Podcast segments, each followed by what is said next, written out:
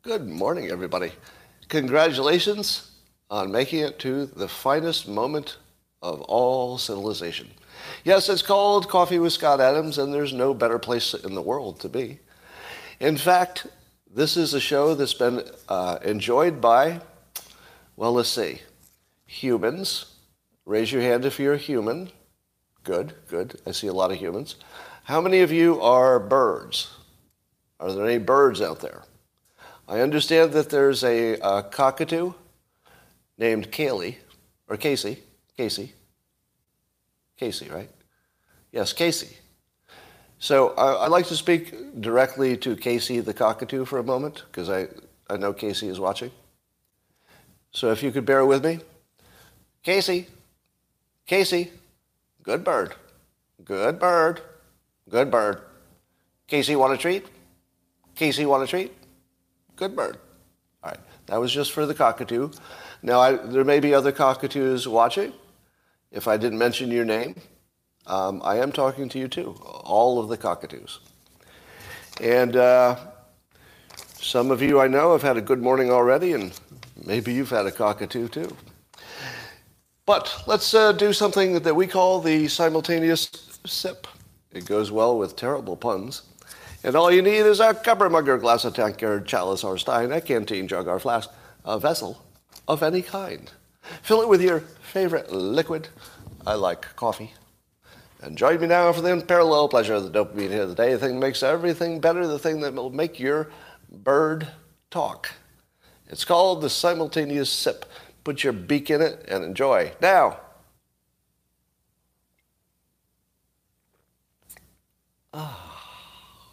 Yeah, yeah.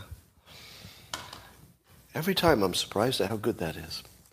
Well, the airlines, the CEOs, a bunch of them have asked the government to drop the mask mandate. And uh, the only reason they're giving is that um, there's no reason not to, since people are huddling in bars and restaurants every day. And do you what's the difference between an airplane and a bar and a restaurant? An airplane actually has good ventilation, unlike your restaurant and bar. So the CEOs have just said, uh, why are we waiting another, what, month or so to drop these mask requirements? And I have a hypothesis, which maybe somebody has some data to, to validate. Why would anybody book a trip between now and the time that the masks are non mandated. If you're planning a trip, why in the world would you book a flight in the month before the mask mandate drops? If you have a choice, you're going to wait until the mask mandates drop, are you not? Now, business people may have less choice, but even they have a lot of flexibility. I mean, most people, yeah, most people can move their vacation a week or so, you know, a few weeks. So my guess is that the airlines are getting crushed in the current period because everybody's saying, you know, if I just wait three weeks, I don't need a mask or whatever it is. Yeah, so I'm, I'm seeing in the comments people say they're intentionally waiting for the mask mandate. So I think uh, finance, follow the money, guarantees where things are going. The airlines will get their mask thing dropped. I believe now all 50 states have dropped mask mandates. I saw that, but I don't believe that's true. Uh, is it true that all state mandates are dropped and all that's left is federal? Because I, because I thought that mass transportation was always masked no matter who owns it. Is that right? Hawaii hasn't. So, so Hawaii hasn't? Um, has Hawaii announced when they will? Yeah. Well, I, I didn't believe that. I don't believe that all 50 states have dropped all mask mandates. I don't think that's true, but they will. All right, let, let me check in with you. I think you know that since the beginning, I've been saying that you don't have to worry about the mandates being permanent. Now, some of you said, Scott, you don't know. When the government gets some power, they never release it. Well, that's true, but this wasn't like any other situation, right? And the United States is not like other countries. We are a little bit more rebellious often in a productive way. And it didn't seem to me that the United States could keep mandates. I don't know, I don't know if anybody can, but I don't think it's going to happen here. So if you, uh, it did take them too long. Yeah, you could argue that for sure. But you know, the government takes too long for everything. So check your thinking. If you believe that this was going to be masks forever, it was part of a larger global conspiracy, maybe that won't happen. We hope. Uh, dental office tools create particles that easily penetrate N95. Well, that's a weird specific comment, but I'll bet you're right. All right. I have a uh, proposal, and I was reading about the uh, Congress has a plan. Uh, they're thinking about mailing out stimulus checks to people um, to help them pay for gasoline because gas prices are so high.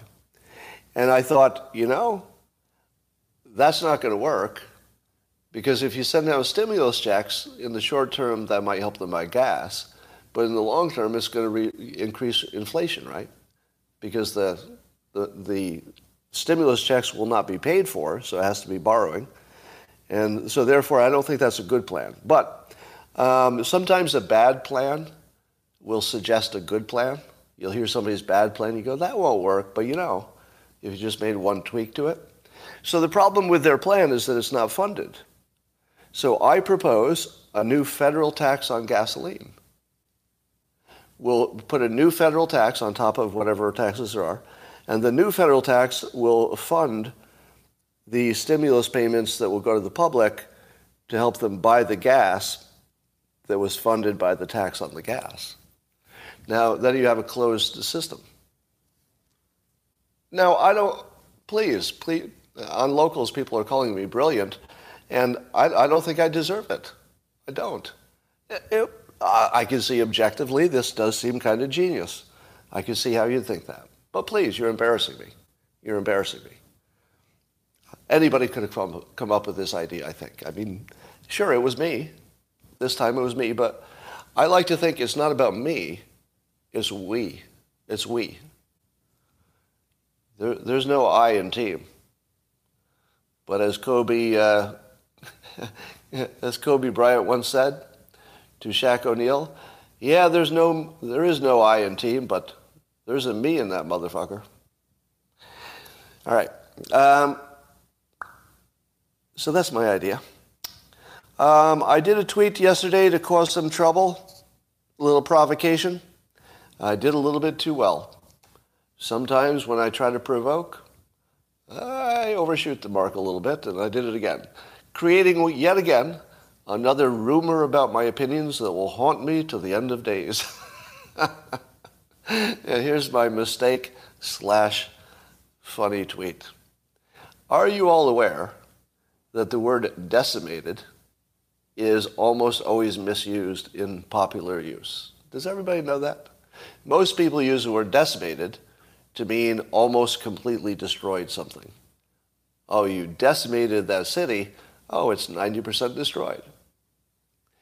The actual definition, historically, of decimated, and that's why the des part, the DEC part comes from, which means 10. Decimated means you, you defeated or you destroyed 10% of something. 10%. Now, I did look up the definition before I talked about this because I wanted to see if popular use had shifted the definition. And it has, actually. It has. Uh, so now it's su- a substantial or significant destruction of an army or something else. So it's not limited to 10%, but it's any substantial.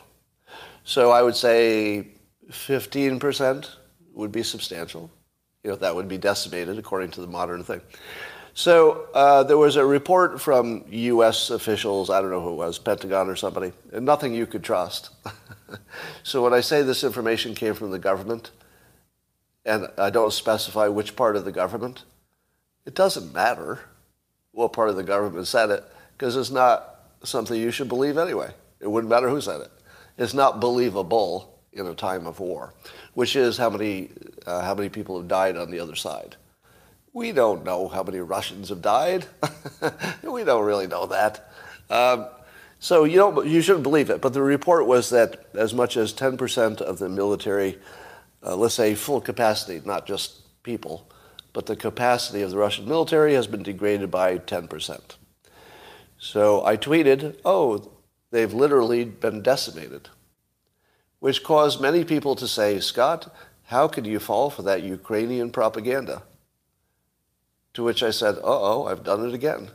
now there's a permanent record on the internet, since I, I keep the tweet up, that seems to indicate to some people that I believe the Ukrainian propaganda.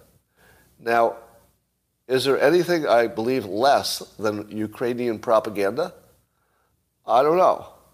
If you were to make a list of all the things I believe, I'm pretty sure that near the bottom of it would be Ukrainian war propaganda.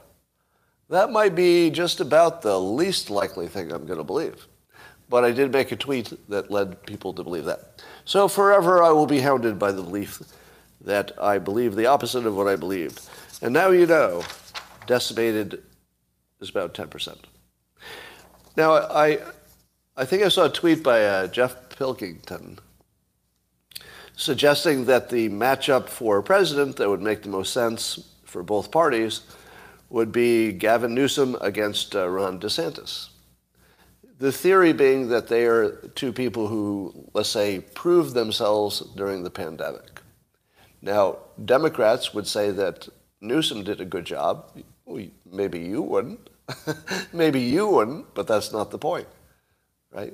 They only have to get enough votes to be elected. They don't need your vote, per se. And Democrats, of course, would say that Ron DeSantis did everything wrong. Republicans would say he did everything right. So forget about whether you like him or not. Do you buy, do you buy the concept that, um, let's just talk about the Democrat side. Do you buy the concept that Newsom is their best shot? Let me see. Now, forget about whether you think he'd win, and forget about whether you think he's good in an absolute sense. In a competitive sense, since they have a pretty weak bench? Do you think he'd have the best chance of winning, even if he couldn't win? Yeah, I see a lot of people saying yes. Yeah. I mean, it's split like everything. But there are more people saying yes than no. And a lot of it has to do with the fact he's got the act, he's got the look, he's got the, the mannerisms, and now he's got you know, serious credentials for you know, his, uh, his background. He's got the hair, he's got the look, he, he, has got sort of the, the surface package. But here's something that I read about him today. I assume this will pass the fact check. Uh, the LA robberies are, that involve firearms. So in Los Angeles, robberies that involve firearms have increased 44% this year, according to the city's top cop. How do you get elected president when crime in one of your biggest areas of your state increased 44%. Do you know how easy it would be to beat him? Every time somebody asks you a question, let's say, let's say it's either Trump or DeSantis running for president on the Republican side. Every time they're asking a question about the other side, just say, I want you to fact check this. Did, did armed robbery really go up 44% under Newsom? And then they'll say, um, but Mr. Trump, we're, we're asking you about Ukraine. And then if I were Trump, I'd say, I understand what you're asking me. But do you understand that you're asking me to comment on somebody whose leadership rose armed robbery by 44% in a year? Why would I even talk about any of his other opinions? How can it possibly matter what he thinks about world events? because if you elect him, you're going to get exactly what you what the package told you you were getting. If you get Newsom, read the ingredients. Part of the ingredients are increased armed robbery 44% in one year. That's what you're buying. So, you know, no, no politician would ever do what I recommended, which is only talk about one thing about the competitor the whole time. But it'd probably work. it would probably work.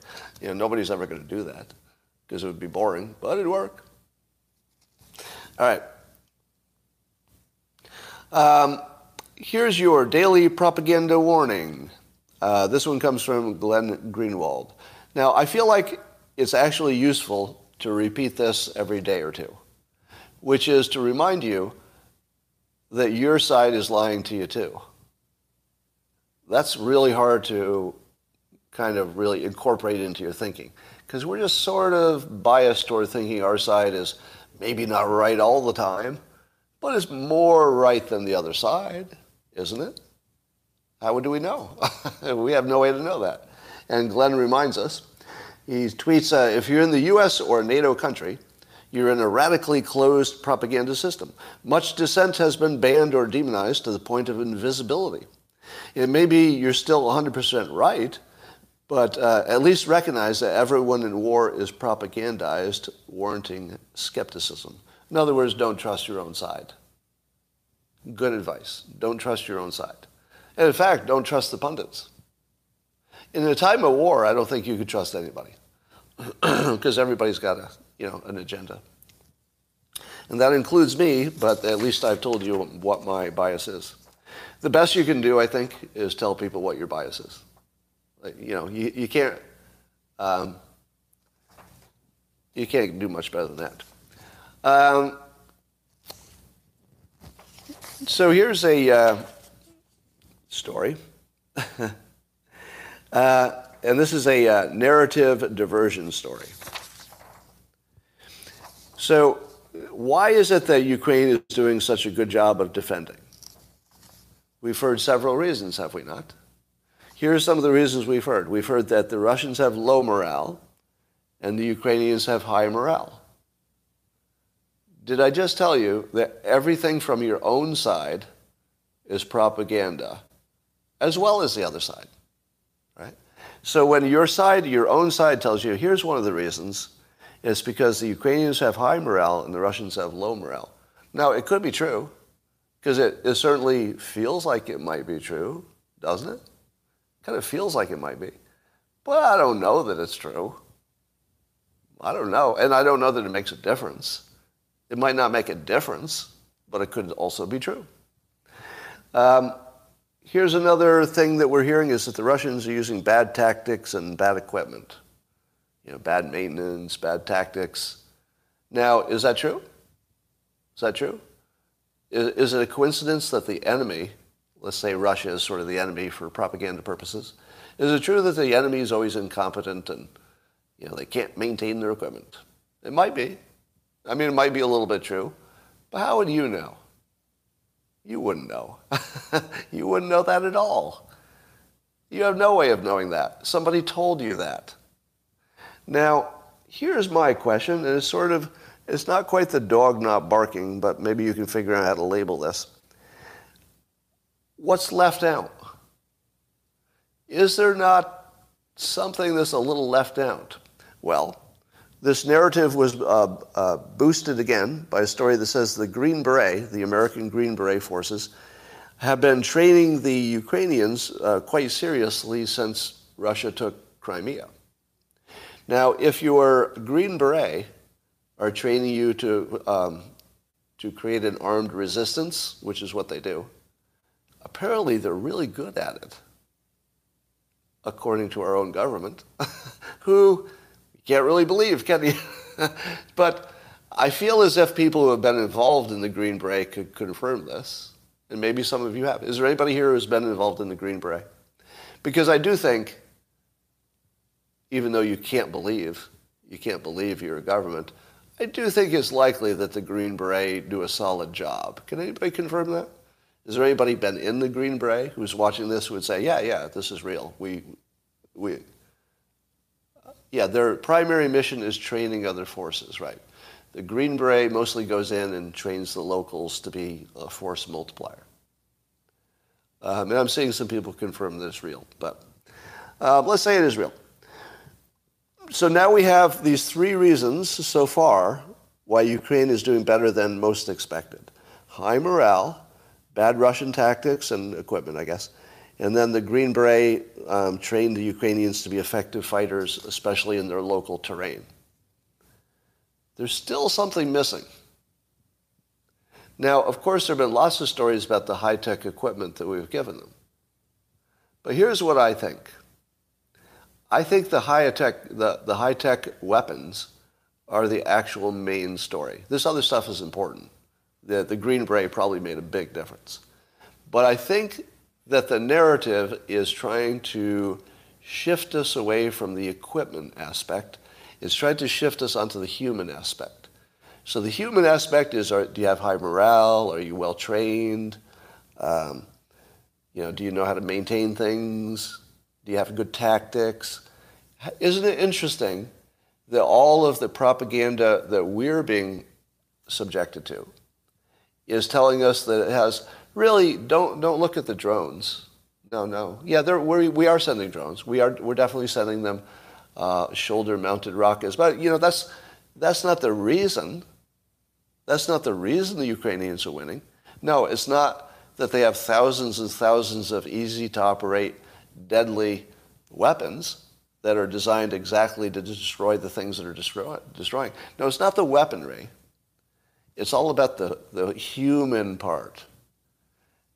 Correct me if I've gone too far, but here's my hypothesis.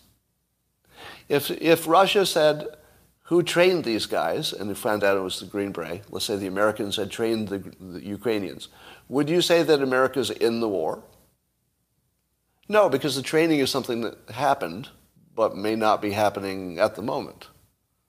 So we're not in the war. We simply did some things that Ukraine found useful to be in the war. So if you're talking about the human part, it's really easy to make the argument that the United States is not in the war. We're not in the war. We're not in that war.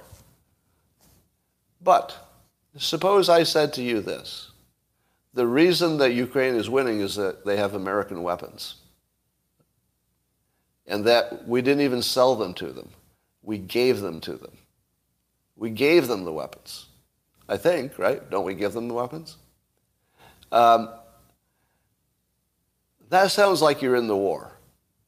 Because when the Russian gets shot, or when a Russian gets killed, it's being killed by a weapon that's right there, right now. That's current. That's not you used to train us and now we're good on our own. That was the past. But the weapon that killed you, that's sort of today. And I have a feeling that because uh, giving any country high tech weaponry can change the course of the war, more so than almost anything, right? Uh, um, Erica, you're too nice. Thank you. So I have a feeling that the propaganda we're seeing is diverting us from the hardware part of the story, and I'm going to reaffirm my um, prediction that when this is all over, we're going to learn that the, Ukra- the Ukrainian fighters had more than just the weapons we know about. That, that they had, they had what, what I'm calling the good stuff. There might be some new weapons you have not heard of that might be getting a little test. That's what I think. Now, I don't know if those weapons will be, you know, the majority of the reason, but certainly the high-tech weapons is the story, in my opinion. I think the high-tech weapons are the story. All right. Um, CNN uh, may have assassinated a Russian general. Now, we always tease CNN about being, you know, deep state owned and CIA controlled and stuff like that. We don't know, you know, hard to validate any of that stuff. But CNN is running a story that goes roughly like this. So there was a rare face-to-face meeting between Russian and U.S. military. Now, apparently that hasn't happened in a while, and it's sort of rare. And uh, doing it during the Ukraine war was doubly rare. And the way CNN reports this is that the Russian general doesn't matter who he is, you won't remember his name anyway, who is normally stoic, doesn't show much emotion, was asked about his uh, Ukrainian ties, because I guess he was born in Ukraine. So there's a Russian general fighting a war against his own home country. And the report is that he was, uh, he sort of lost his composure, which is uncharacteristic, and that they saw a break in his, let's say, morale, or that, or his, this seemed to indicate that he was not totally on board with the war. They just killed him. Think about it. CNN is reporting a direct anecdote of Putin's general being not so up for the war. And then that became a news story, and there's a risk that the soldiers in the Russian army could actually hear that story. I mean, it's hard because they're, they're kind of sheltered. But do you think Putin wants a story about one of his generals, one of his generals saying he's not so hot about the war and he was born in Ukraine? Look like you, right? Now, tell me I'm wrong. Did CNN just assassinate a Russian general? Am I wrong? I'm not wrong. They just, they just took out a general. Do you think the CNN did this story without prompting? Do you think the CIA or somebody in the military or the government said to CNN, I got a story for you. And I've got some inside information. We don't usually provide the notes of a meeting like this. But we're going to provide you the notes this time if you write this narrative because we're going to kill we're going to kill a general with news. I think CNN took him out. Now he may not die, die, but he's going to be off the job, is he not? Won't he be locked up by today? And if he's not, it only means Putin hasn't heard about it, right? Uh, does anybody disagree with me? The CNN just took out a general, and almost certainly was a war-related move, almost certainly guided by whoever fed them the information. Uh, I'm not wrong. I don't think I'm wrong. I think they just assassinated a Russian general with the media. I think. I think that just happened. Um, how many of you noticed? That's the weird part. If I hadn't mentioned it, you wouldn't have noticed CNN assassinating a top general. It just happened, in effect. All right. Uh, the Supreme Court nominee has had at least one interesting moment uh, in which she was asked to define a woman, and then she said, Well, I'm not a biologist. And then everybody pounced. They said, Wait a minute, wait a minute. If you have to be a biologist, wouldn't that suggest there's a biological basis for male and female? And that's, of course, counter to the left's hypothesis or maybe philosophy, that uh, people can choose their gender or that, or that, let's say, your, let me say it better, that your genitalia or your reproductive ability does not define if you're male or female. That would be their point of view. Now, the weirdest thing, uh, the weirdest thing about this is uh, I was watching, I thought I made a note about it. Dershowitz. Did anybody see Dershowitz talk about uh, his old student, uh, Cruz? Oh, here it is. So Ted Cruz asked uh, what Dershowitz called an absurd question. So it was Ted Cruz who was asking if, if, uh, if somebody who was born with, uh, let's say, male or female genitalia could change their gender, why couldn't he, as a uh, what do you say, Latino? Could he change his identity to black? Now, forget about what uh, the Supreme Court nominee Jackson said. This is what Alan Dershowitz said about this. He acted like he was a little embarrassed because Ted Cruz had been his student at Harvard. And Dershowitz I've been watching for a long time, and I've been quite a supporter of his logic. You can make your own opinions about his personal life and what he has or has not done. I'm not talking about that. You're all welcome to that opinion. I won't even try to influence you. Just have your own opinion about his, you know, his own life. But this is the first time I've seen him be outrageously illogical in public. Uh, it's the first time. So even when I would disagree with him on a topic, which would happen now and then, when I'd hear his logic, I'd say, ah, damn it, that's good logic.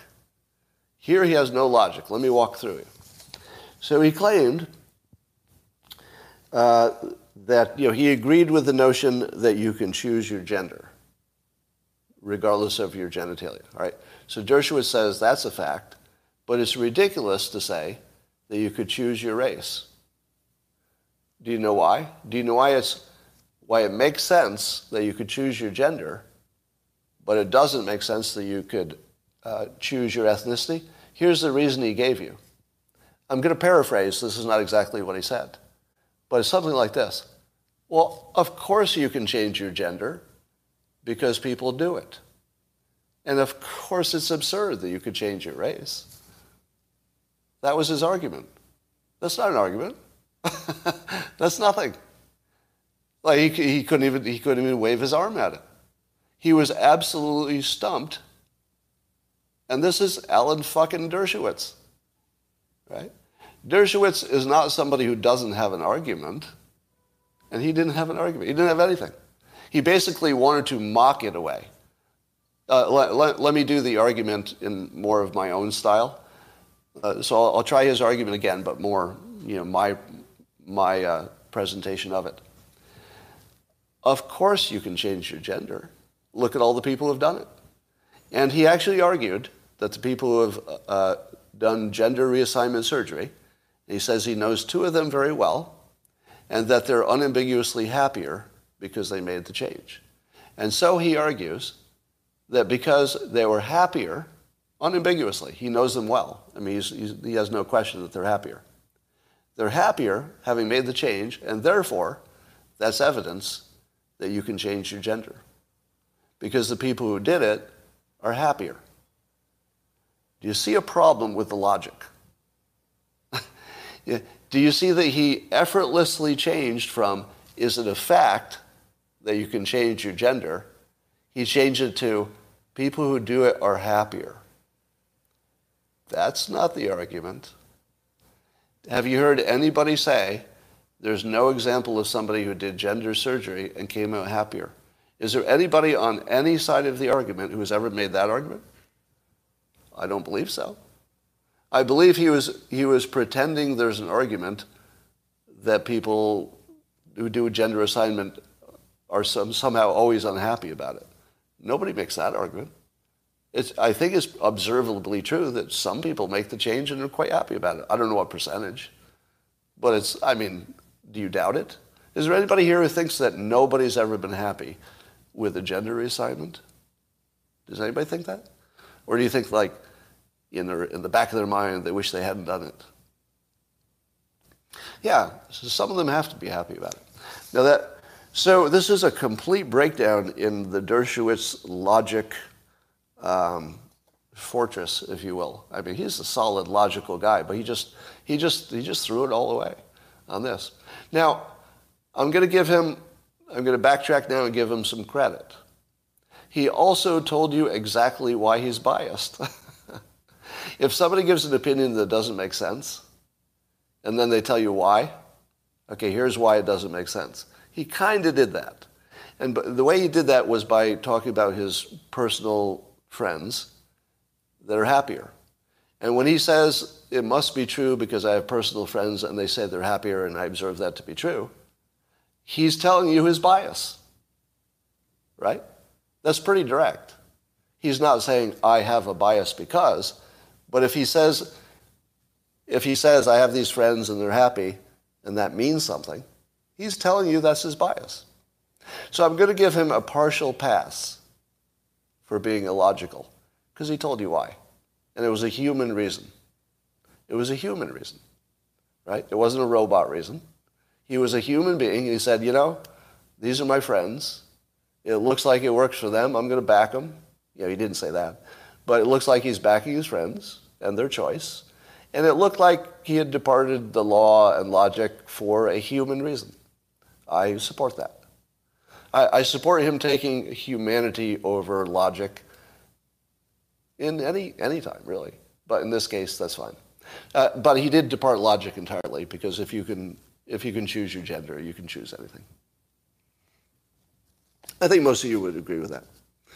Um, Here's how I think. Uh, oh, there's a story about the richest oligarch uh, that still has, not been put in prison, I guess, and that he's not being um, sanctioned because he might be a, a way to help negotiate with Putin.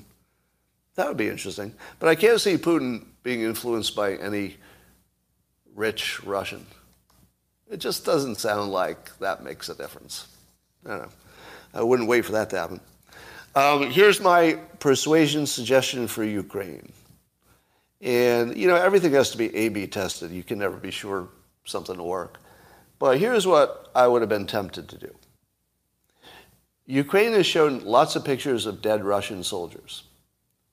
But correct me if I'm wrong, we see usually one, or maybe there would be three, you know, spread out in a little area that's in a picture or a video. if you see videos of individual soldiers dead, does that make you worry about, let's say, you know, your son who's a soldier? Well, yes. But you also tell yourself, well, that's just one.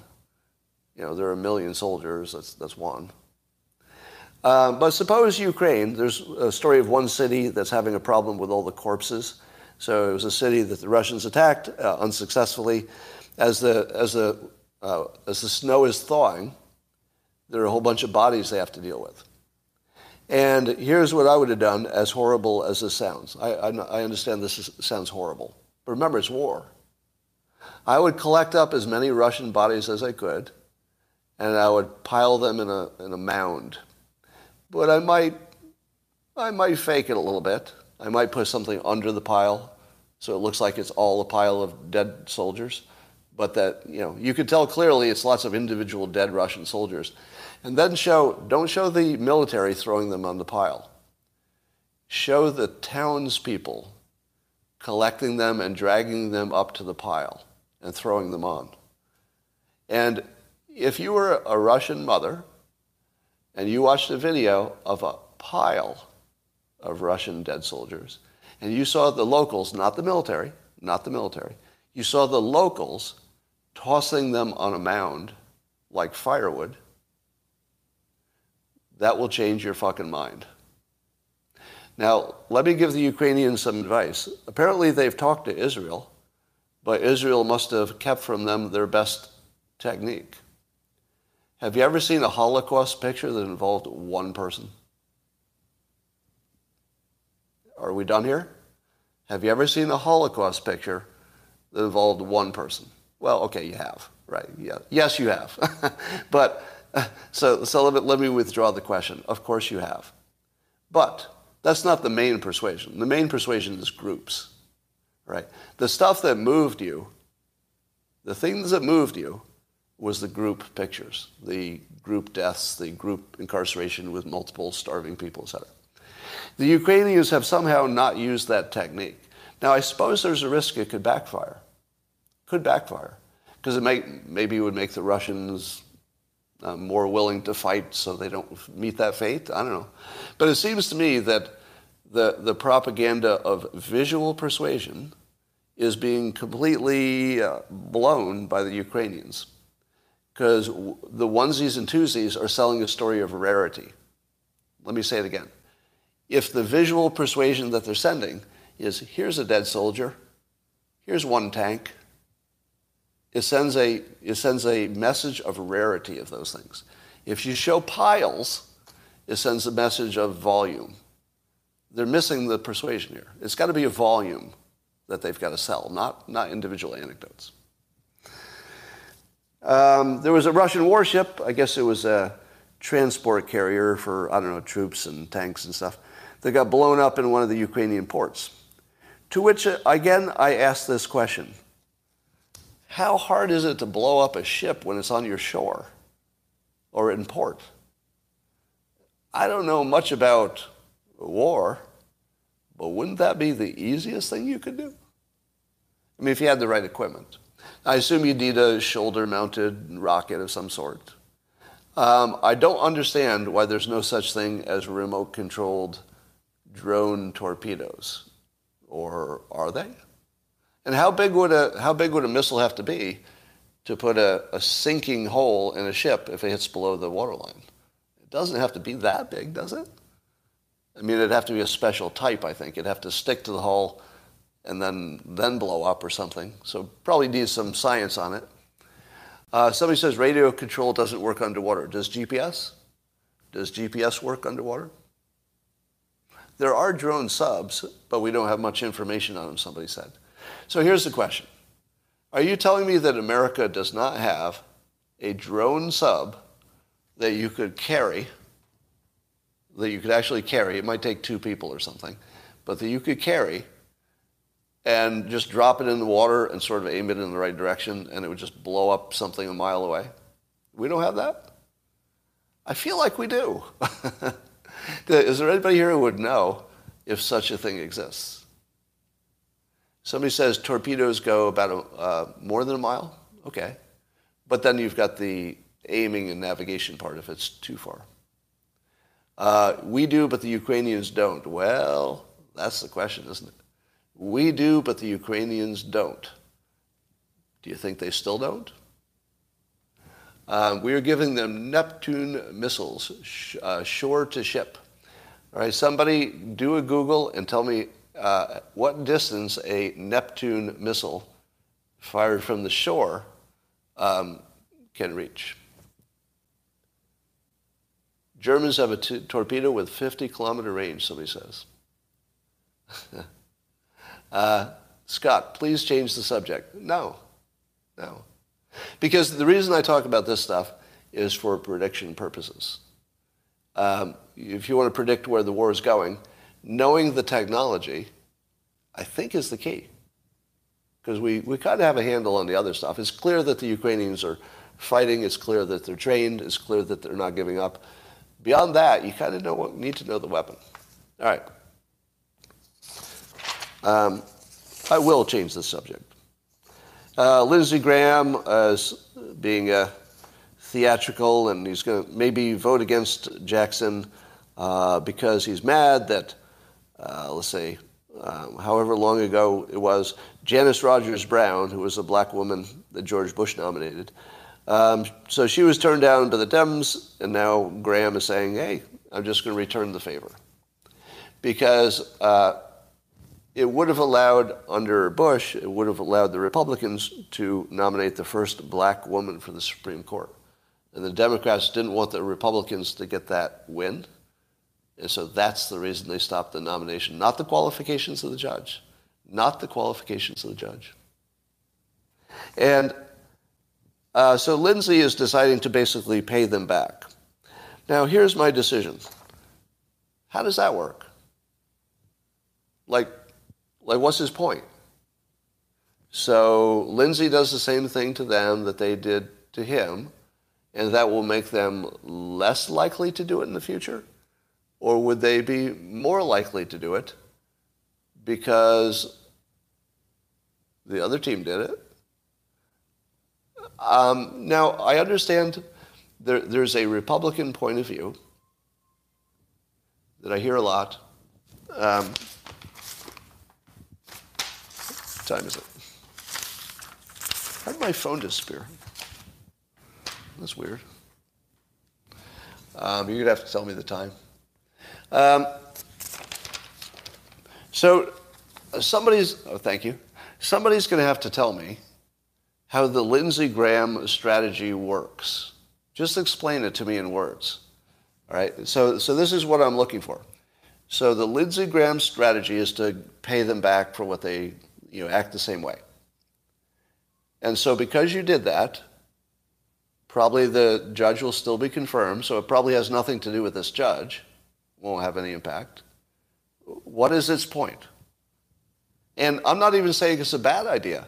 I'm not saying it's a bad idea or a good idea. I don't, I don't, I don't connect the dots.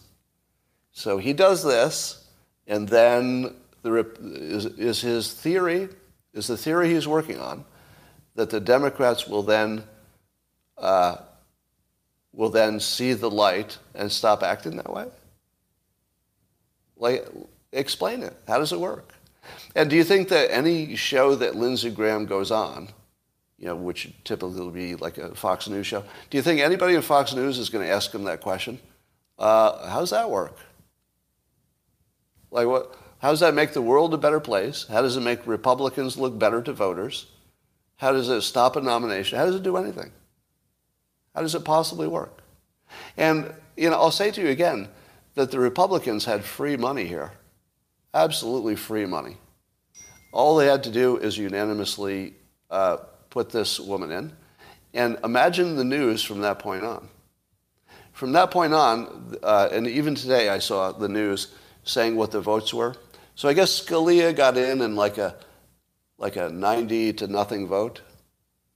And I think, uh, uh, what's her name? Ginsburg, I think she got in on a, like 87 to 3 or something, like some crazy number. And then more recently, yeah, and Thomas was 52-48. But more recently, it's been close. Um, somebody says, wow, you are not aware of human Democrat uh, motivation. And you know what? Somebody just said, I'm not aware of Democrat motivation.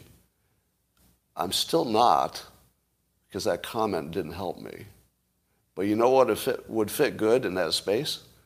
A description of the motivation that you think they have that I'm missing. So please, if you think you can describe it in a sentence, I think you can.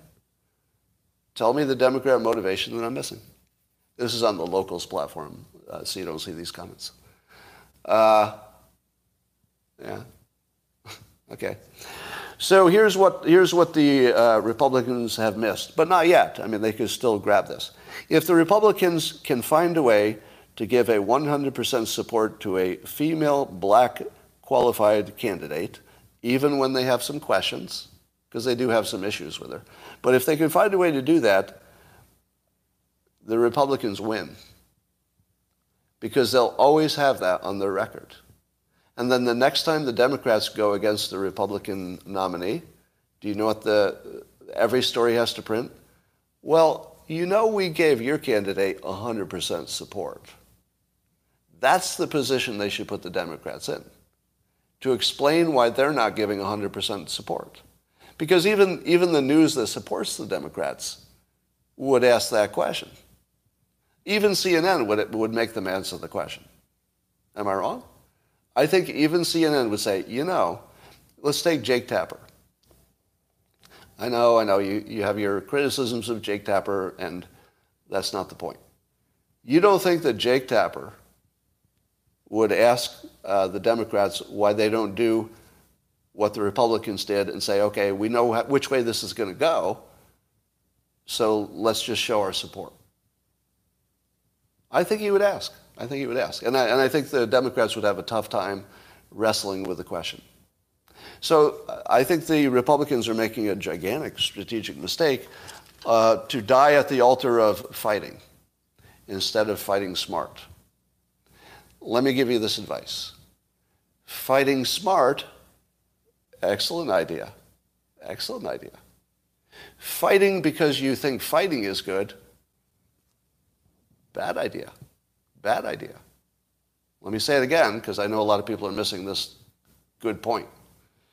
Fighting when fighting is a good idea and you have a chance to win and you've got a good strategy, good idea.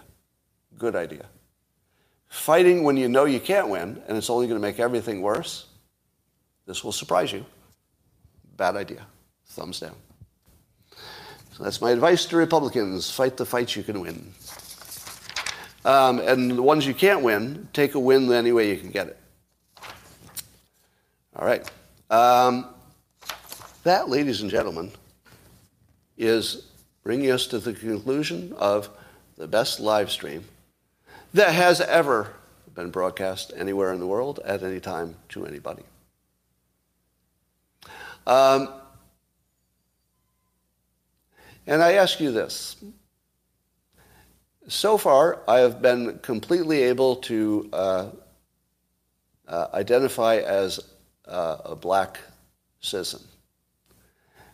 Have you been surprised that I've gotten no pushback from that? Anybody? Because I keep saying it like prominently and in public. And by the way, I will say it. I will say it on national TV if I'm doing a book tour or something, if I get interviewed. I will say it on national TV. And I will say it completely straight. I mean, I'll tell the, I'll say the reasons, because there's nothing hidden. The reasons are that it's my option. And I kind of, I like it. I don't need to give you a reason. I just have to prefer it and know it's an option. So I prefer it. I know it's an option. It gives me very discrete benefits if I should choose to take them. So, for example, if I were to sign up for some government program or something, that, let's say it uh, favored minority applicants for loans. I would sign up, identify as black. Nobody can question it because those are the rules, and I would get those benefits. Am I wrong? I would. Now, I wouldn't specifically do that because I'm rich and I wouldn't, you know, I, if you're rich, you don't want to use a, a weasel way to steal money from black people. that would be like the worst thing you could do. So I wouldn't actually do that. But there have to be situations that will come up in my life in which identifying as black might be an advantage. So I have that option and you don't, unless you're black. Yeah. There's somebody here identifying as a six foot two stud. I accept your identification. what? I think there's somebody Italian American on here who says they're just glad I don't identify as Italian. I, I, can feel that remark. I see where I, I see where you're going with that. I see your point. All right. That is about all I have to say today, and I would like to leave you with that. YouTube, thanks for joining us. Best show ever.